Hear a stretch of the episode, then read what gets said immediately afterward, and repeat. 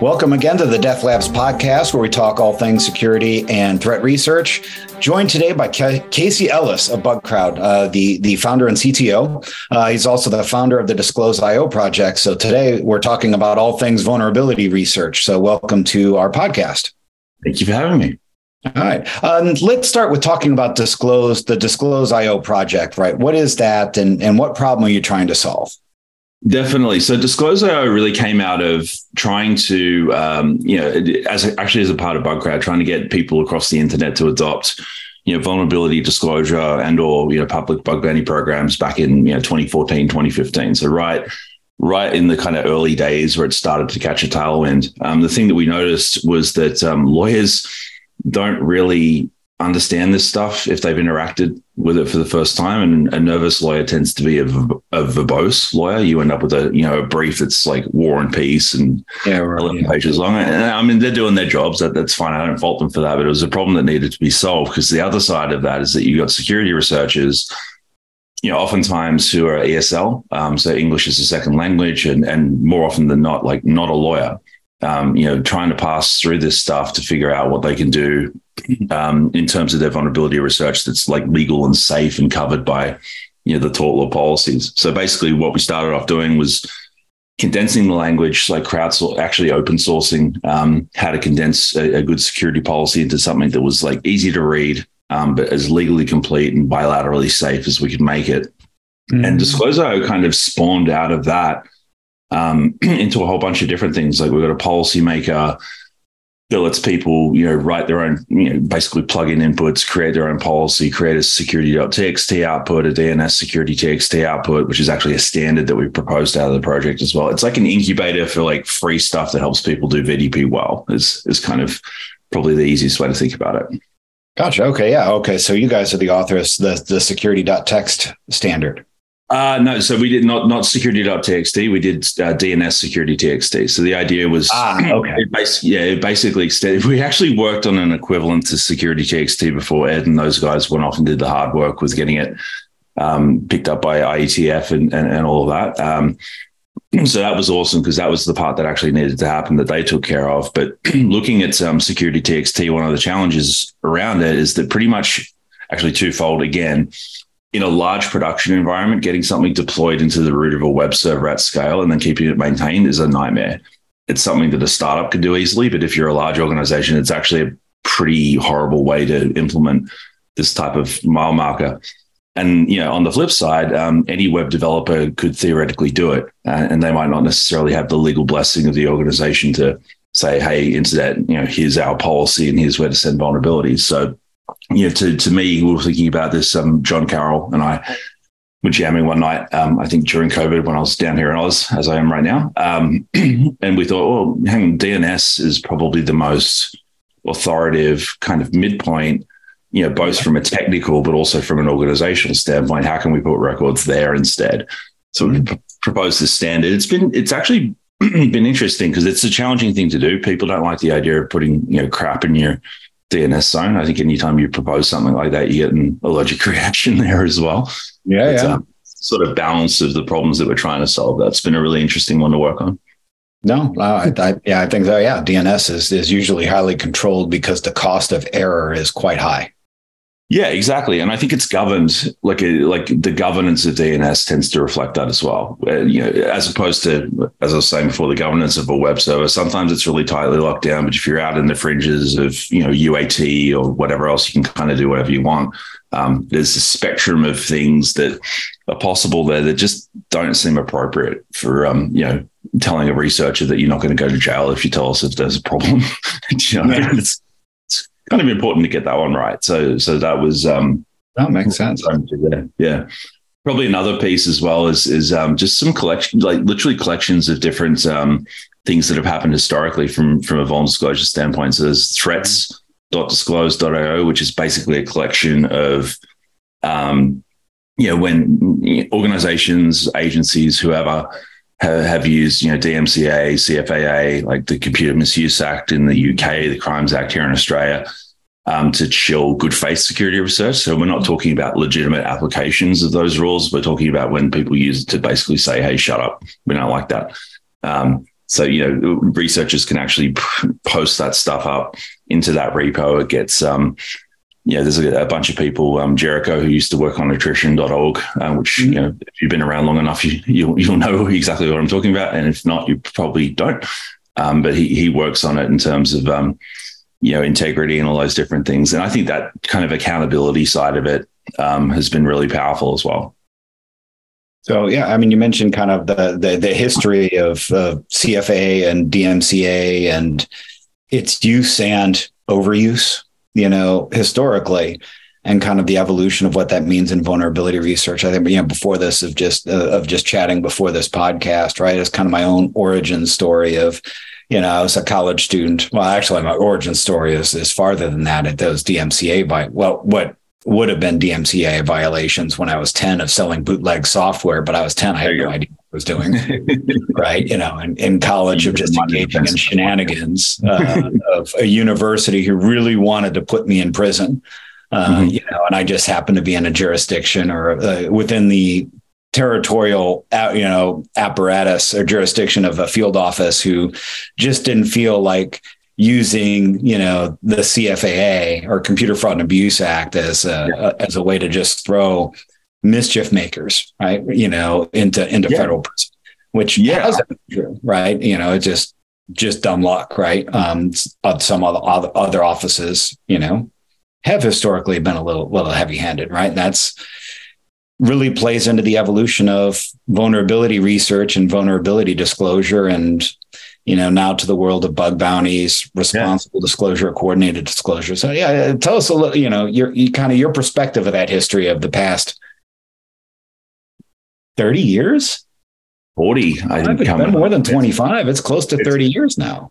Yeah, it's it's it's a long it's a long time. Um, and actually, as well, I think you know what we've seen. Part of what got me pulled um, and and like attracted to, but also I think pulled into some of the um, the you know collaborative threat intelligence and threat research space is that there's similar gray areas from a legal standpoint. There's similar mm-hmm. dynamics from a collaborative contribution, like collaborative crowdsourcing standpoint. So it's like I, I know this from vulnerability intelligence. This is kind of cool.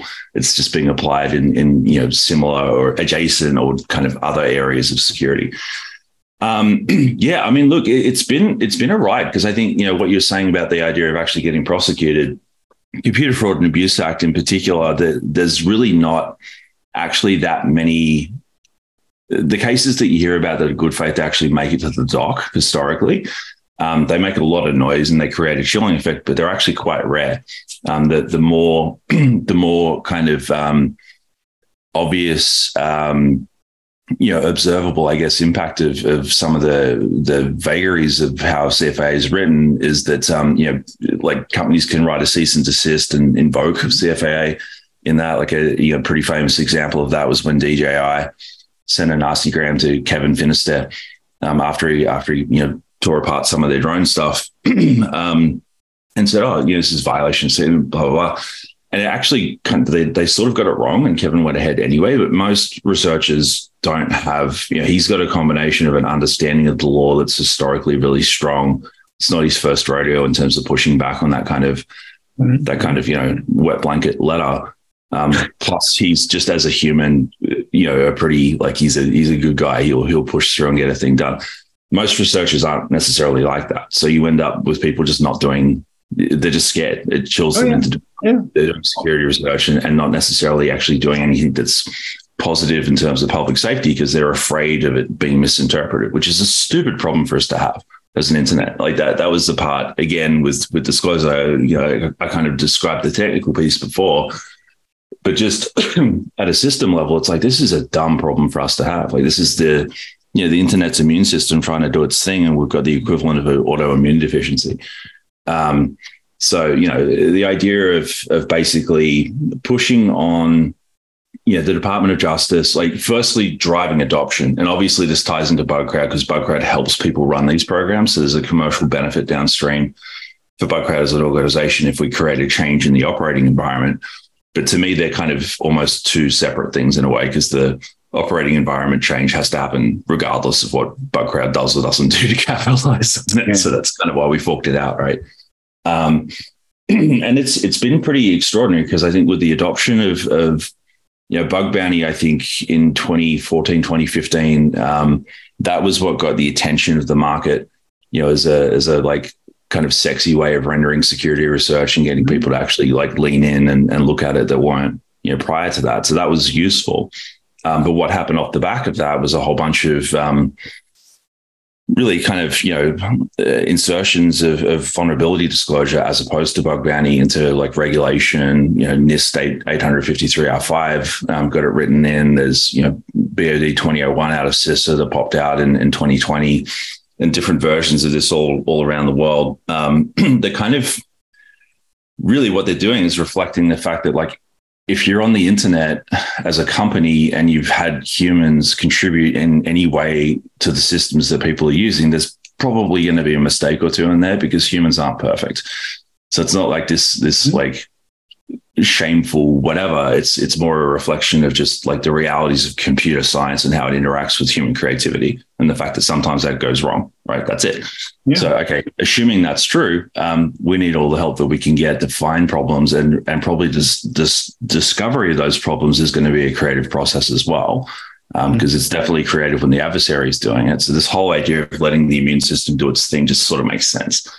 Um, and that kind of narrative, like that, I, I, call that my kind of because math setup because it's just like, yeah, the math just makes sense, right? This is a thing that should happen because physics kind of dictates that it's eventually going to be that way. Um, it's been a long road. Like the whole thing was responsible versus coordinated versus vulnerability, the language around it, seeing changes in the law and all those different things. It's a lot of people have been working really hard on this for the past 30 years, but we've seen a lot of progress in the last three, three or so, I'd say. Yeah, no, I, I, think so, and I you, you, kind of referenced something that just you know is of, of, my own personal history. As I've I've done vulnerability research from time to time, but never really jumped into that world. I yeah. will find vulnerabilities in like crimeware and like panels and all day. Don't yeah. care because it's it's single use, right? If I'm hacking a ransomware database, that that can't be reused anywhere else. Prior to bug bounty programs and and a path to get it from point A to point B, one, the real money was intelligence agencies who would pay mm-hmm. for this, and they're yep. still paying for this. A yep. bug bounty program is not going to compete with an intelligence agency wanting to do the work of intelligence agencies. And as a researcher, I, you know, on one hand, yeah, find terrorists, whatever, protect us.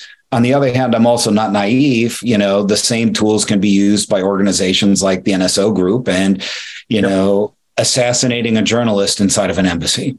Mm-hmm. I do not want to be part of that world, right? You know, so I'll, I'll, help find ransomware operators and hack their stuff, but there wasn't ever really an outlet by the time I was making kind of mid-career choices. Yeah. When I'm, I'm, you know, I'm doing research, maybe I'll I'll pop a panel you know, but I'm not really looking at phone vulnerabilities anymore. Uh, sure, sure. You know, and I suppose yeah. I decide to redo something else, right? Every, everybody well, can reinvent themselves. Right. So let's let's let's let's go there for a second because, like, sure. my I mean, Australia. Um, yeah, Australia is actually pretty well known for. Um, so, you know, by, by the way, as context, I actually live in San Francisco. Mm born and raised in Australia, um, you know, moved across there as we we started Bugcrowd back in 2013. We're actually back here right now for you know birthday season and family stuff and whatnot. Uh, and, and then heading back. So I just thought I'd call out because literally the first question I get asked in any conversation ever is like, "So where do you live?" Um, so I'm just preempting that. but yeah, the the Australian um, offensive community. So if you talk about vulnerability procurement, you know, basically I look at it as as you know, you you buy a bug to kill it, or you buy a bug to keep it alive. Um, and, and those are the two reasons why that information changes hands. Um, I, have deliberately tried to avoid like black hat and white hat and, you know, good and bad and all those different things. Cause I think, um, particularly from an international relations standpoint, that's, that's far too fluid a construct to apply to this. It's, it's more, if you're thinking about the economics and, and movement of information, the idea of what's the purpose of that movement, I think is the easiest um, place to kind of you know start at. Um, but Australia's um, offensive uh, community is very strong. It's a, it's a community I've been a part of for quite a long time. And the funny thing about it is that I took an understanding of the economics and, and the business model and some of the work that went into that side of it to supply into you know Five Eyes and, and different things like that into Bugcrowd. Um, the funny part was that you know people didn't really start to understand or talk about that um, until you know FBI versus Apple after the San Bernardino shooting, and then that whole thing coming full circle a couple of years later, and it, you know, the big reveal and all that kind of stuff. So now that's a really, that's actually, I think, a far easier conversation to have, and it's less um, loaded. Like back back in twenty, you know, thirteen through twenty sixteen, say. There's this idea that like if you're doing that type of work, you're you're you know morally um, it's morally wrong um, full stop, because the internet should be 100% secure, and there's no such thing as a as a safety interest or a national interest or a public health interest. Um, and you know, my personal point of view is that being vulnerable is always bad, but exploits can be used for good. So it's really a question of equities and and, and how you kind of applying that whole thing.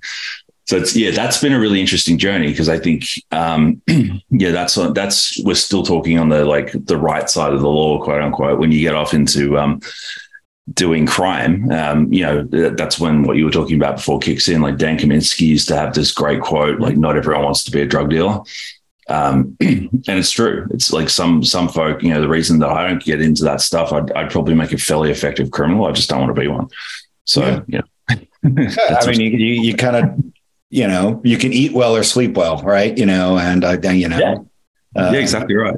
So I I, I prefer to sleep well, but in this industry we make plenty of money, right? So you right. We, we're, we're, doing pretty, we're doing pretty good these days. So there's, there's less of a reason to, to break bad. Um, but yeah, I think explaining that. I mean, this is another metaphor I use a lot, talking about because the assumption oftentimes that we bump into in a bug crowd context is that hackers and even just people in computer security in general um, are automatically bad because that's kind of just the narrative that we've had the last three decades or so.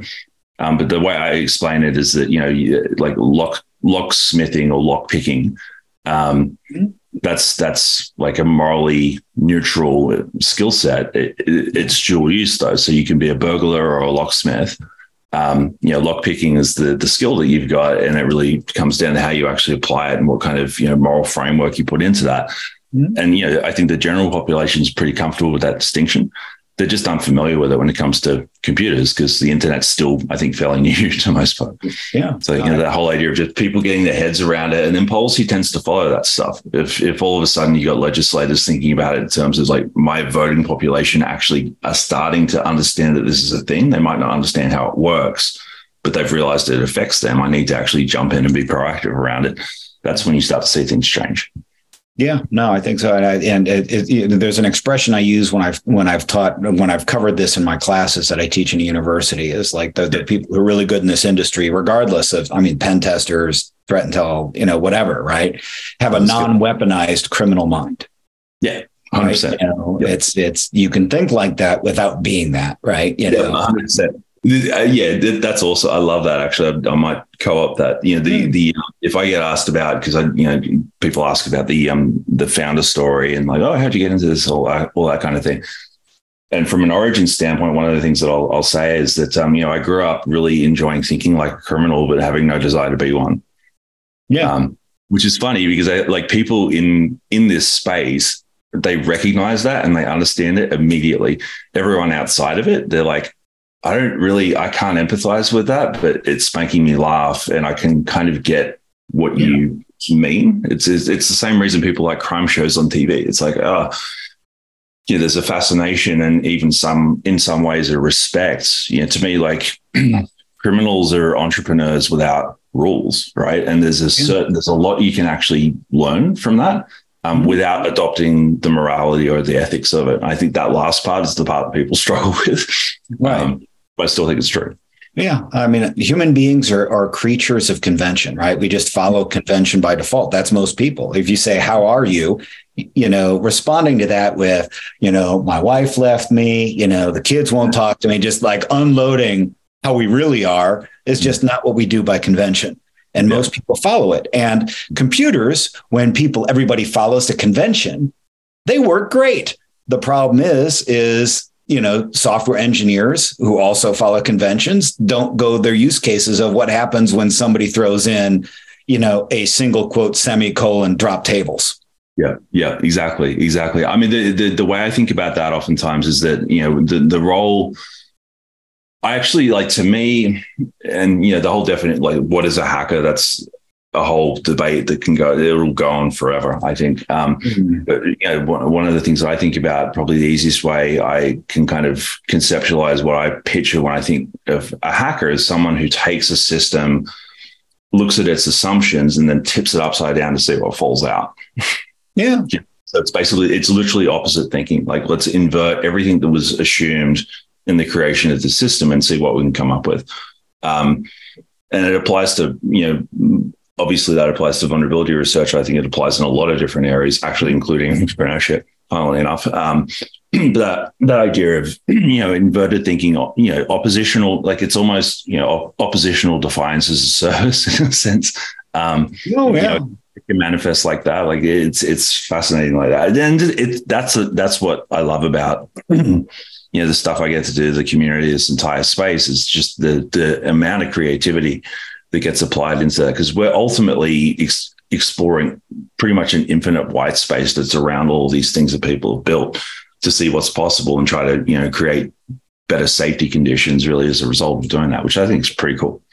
Yeah no i mean there's there's there's a social good behind it you know when when thinking about it because we, we you know the way technology exists it's almost we forgot all of our lessons about regulating capitalism from a century ago you know, people build these great products, yeet them out to the market, and say it's up to you to protect yourself. Yeah. If we yeah. had a proper regulated system, our industry wouldn't exist because products would would be safe by default, right? Your car is safe unless you're drunk driving over curbs. You know, yeah. won't fall off. It's not on you to figure out how to attach the wheels to the car.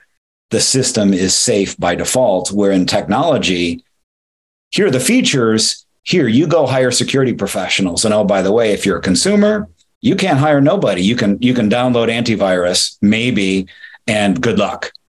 And here yeah. we are. Yeah no definitely. I mean i think that condition that condition's a funny funny paradox i think because you know it's a part of what has made the internet such a you know beautiful trash fire um, in, in, terms of in terms of how it's changed everything. You know it's it's not bounded by theoretically it's not bad. I mean, it still is because people still own the pipes and all those different things. But in terms of the pure concept, and and I think a lot of how it's played out over the past, you know, four decades or so is is really this idea of you know free transfer of information, and there isn't there's no accountability, there's no liability, there's no restriction. Um, which allows it to go really fast and, and kind of almost mimic how you know the collective kind of neural network of the planet works in a way um, which is wild, right? But you know, the problem is that's like dangerous too. Yeah. Uh, to, to, just completely let that off the leash. I think capitalism is is actually a, a pretty good parallel because you know humans we like to think that we um, are going to you know do what's best 100 percent of the time, but the reality is that's not true um, you know, outside of active malice. So you end up with all these kind of unintended consequences. This is one of my favorite things to say that, you know, folk that work at work at Bugcrowd and even entrepreneurs in, in cyber, it's like, listen, you got to remember that our entire industry is not meant to be here in the first place. No, like no, one, I, I, no one planned, no one planned for this to like have problems with it. So like the fact that, you know, things get weird for us sometimes and there's uncertain, like we we are literally operating in white space um, as as an industry, and just knowing that and accepting that, I think is actually quite useful when things get weird, or, uh, yeah, as they often do. yeah, as they're yeah, they just get weird and new and more exceptionally horrific ways. Right. it's, it's, yes. there, there's no meat space equivalent of ransomware. I mean, the meat space equivalent is just people running around burning down hospitals and facing no consequences. Yeah, we have a global economy, a global internet, uh, interconnected economy and society, and we have national law enforcement. And our, you know, we can't agree among nations how many countries are there are right? Because you have a handful of people. Some people think taiwan's a country others don't. Some people think israel's a country others don't right? You've got these disputed territories. Where are the lines in ukraine right? You can't get consensus on facts you're not going to get consensus on international law enforcement. So ransomware is going to continue forever because this crime does pay. Yeah, and because and because the like the internet moves way way faster than any kind of reflection of consensus in policy because it takes long enough to get to consensus to then actually codify it and roll it out takes even longer. And in the meantime, like how many packets have crossed the wire? like a lot. Yeah. So you, you know you end up in this position where I think there is like we've I, I think we've actually I think we're well past that break point at this point in in, in history. I think that's going to become more obvious as we go along, and and what the you know what the um, failure mode of that and what the kind of the new state of it looks like. Um, that keeps me up at night sometimes because I, I can't see a future where we don't have the internet like fairly tightly carved off in, in ways that reflects you know international relations um, agreements and alliances and all those different things. And I think at that point in time, the utility of the internet actually goes down by quite a bit.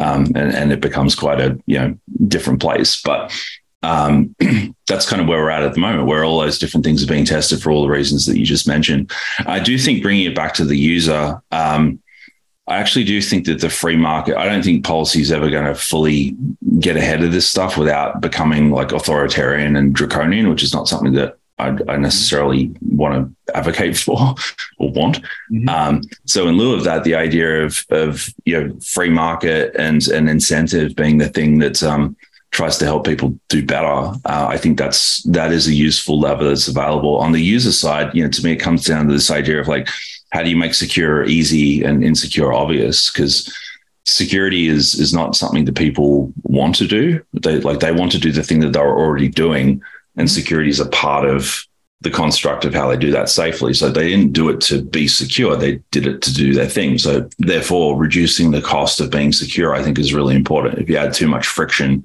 mm-hmm. to anything from a control standpoint, the user's just going to find a way around it, and there's mm-hmm. plenty of examples of that. Um, right. But then insecure, you got to make that obvious as well, because I think when we're talking about this stuff, um, you know, as as experts, um, we dive into the detail and you know the, the whole like locksmith burglar thing like you've got to literally dumb it down to that level if you want to have a have a decent sized impact on, on the um on the user base because they they really don't understand what's going on. Like they understand that they should be concerned. I think we're at a point in history where you know the average person considers cyber to be an extension of their physical space. I think covid really drove that point home for basically everyone, right? So they're thinking about safety on the internet in the same way that they think about safety when they walk down a dark alley at night.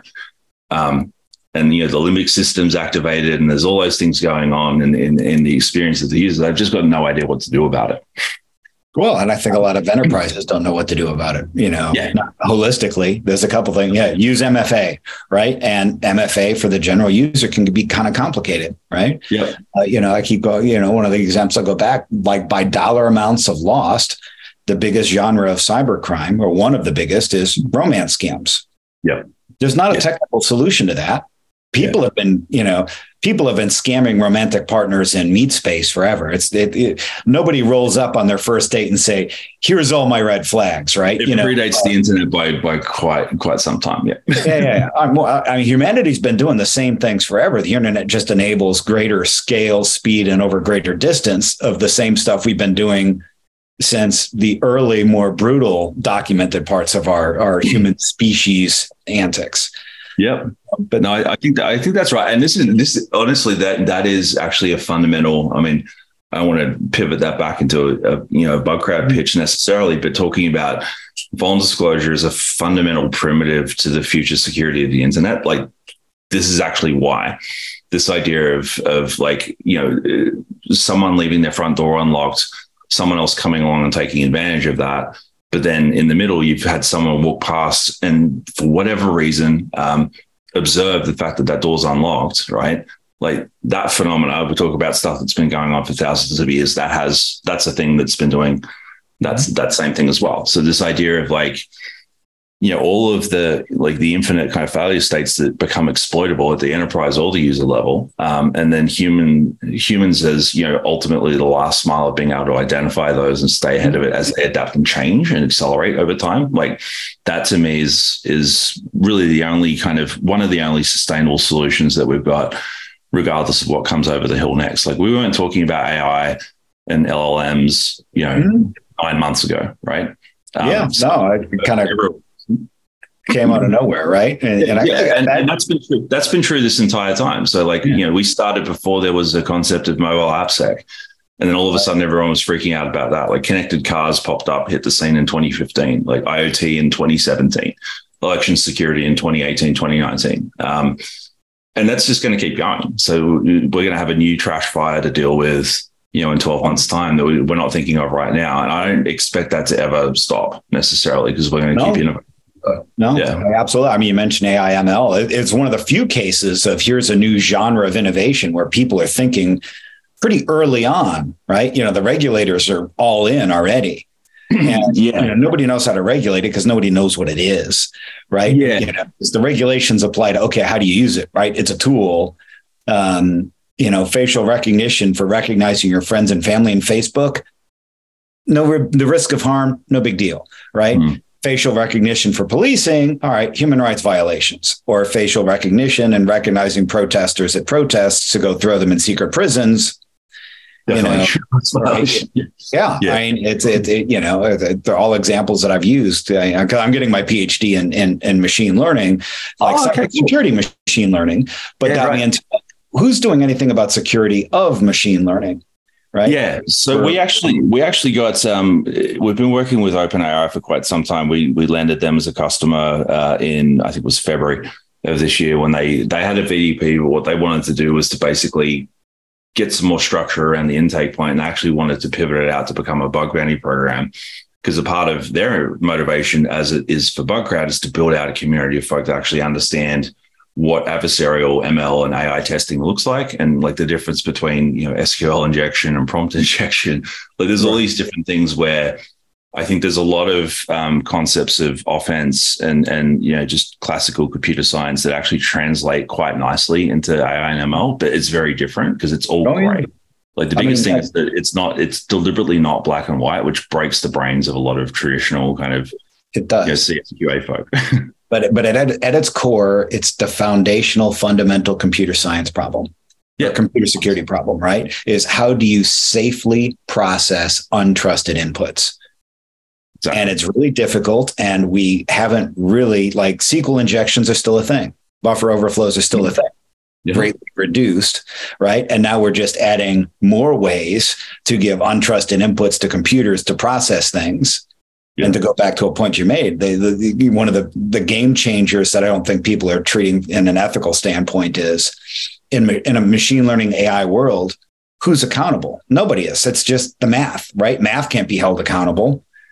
You know, uh, I. I, got, I, got, I got asked that question on, on, a so talking about connected cars before. Like this is you know whatever it was twenty. This is the other part is that I don't think AI has been dumped on the internet. I think the awareness of AI has been dumped on the internet because in reality. Oh, yeah in reality, like the flash crash of 2010 was a was a adversarial machine learning attack against the high frequency trading system, right? That that was an active attack.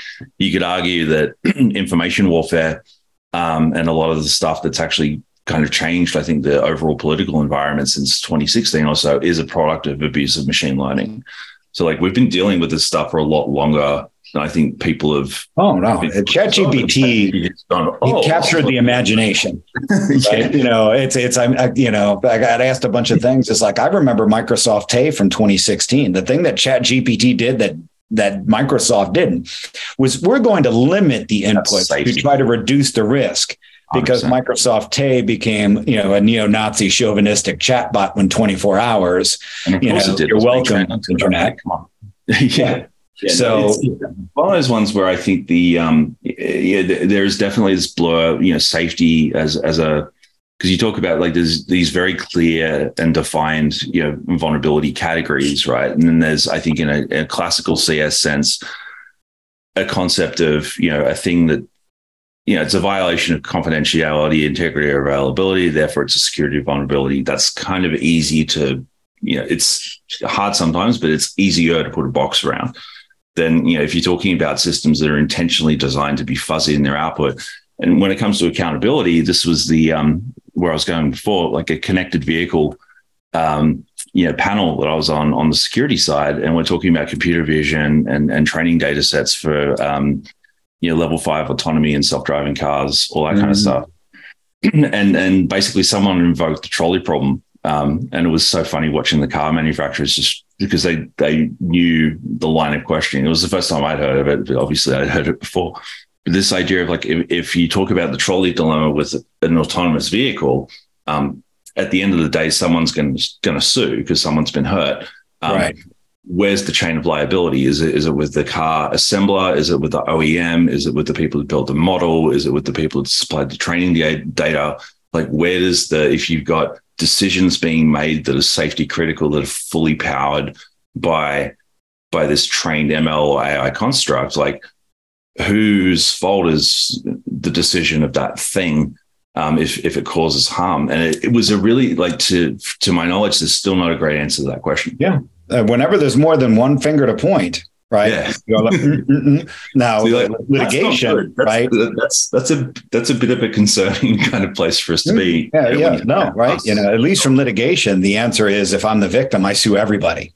Yeah. Right. You know, yeah. so and then just insurance companies got to hopefully create an actuarial model. And well, the cybersecurity insurance industry is buckling because the actuarial models are actually really hard because the, the scale of the problem is increasing at a rate where the math doesn't work. And now insurance companies are finding ways to not write these policies anymore. I actually think they've i think they've figured out that i think their actuarial uh, actuarial tables are um, decently populated now. And they've discovered that they've been you know insuring a bunch of three pack a day smokers for lung cancer. And that's probably not a smart move. Well yeah. Yeah that's that's another way of putting the same problem. Yeah, is is and we don't have a good way of, or there's no good way to enforce hygiene, right? Yeah. You know, uh, but yeah. but yeah, you make a good point. Yeah, so it's it's it's it's an interesting period. Like the the liability piece, I think some of the stuff, you know, getting involved in the uh, the national cyber uh, cyber policy um, strategy, rather, out of the White House um, with with ONC there, D there. Forgive me, the coffee's kicking in. It's like seven a.m. here, so it's all good. Um, but the whole conversation around software liability and how do you create, like, how can this be something better than just caveat emptor as, as, as, a, as a user? You know, there's almost, from what I could tell, there was almost unanimous consensus around the fact that that's a problem that needs to be solved somehow. Um, it's the somehow that is the hard right. part. Well, here's a flip side how much of this is built on open open source models or open source software developed by volunteers where there is no commercial entity or revenue? Yeah. Yeah. You can't bleed a turnip right? You know if i put a software module out there that turned out to be insecure and caused a billion dollars of damage you could sue me. You know i'm in a rental house. I have a 20 year old pickup truck where the odometer is broken. Mm-hmm. you know not a lot of assets to be had here, right? Um, you know, so you're not going to get a billion dollars from me. Yeah, but oh, by the way, I power half the internet. Well, I, yeah, well.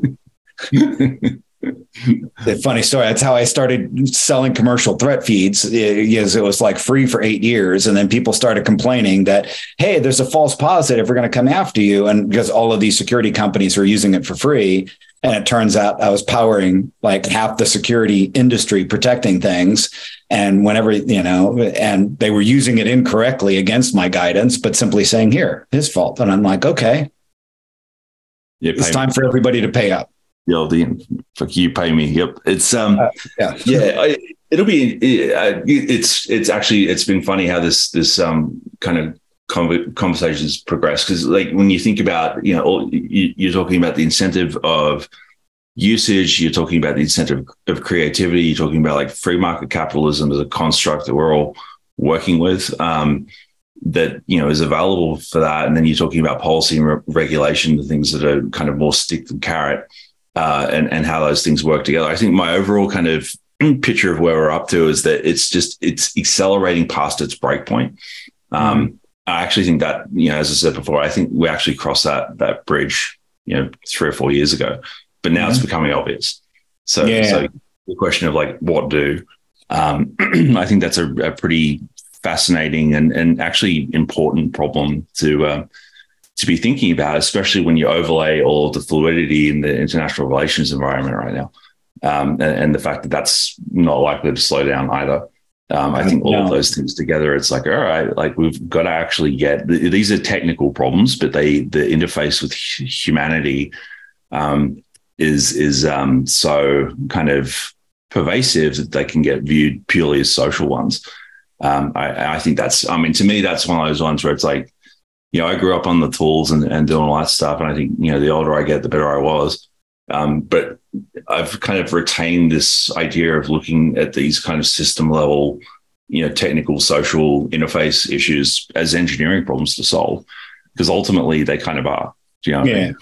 No, absolutely. So I think you know that that I covered a lot of territory and more than I think we set out to. Uh, we just kind of workshopping this beforehand. So you know, I I want to thank you for your time. Like I said, hopefully everybody uh, you know got some value out of this. Right, just like I said, whole gamut of things of uh, that we ran through. So you've been listening to the Death Labs podcast, we talk all things security research. Uh, we air every other Wednesday on all of your favorite podcast platforms. So whatever you happen to use, like, subscribe, do all the things. And yep. uh, you know, coming back in a couple more weeks for more uh, more technical content. If you'd like to be a guest or want topics, feel free to reach out. So, uh, thank you, everybody, and enjoy the rest of your day.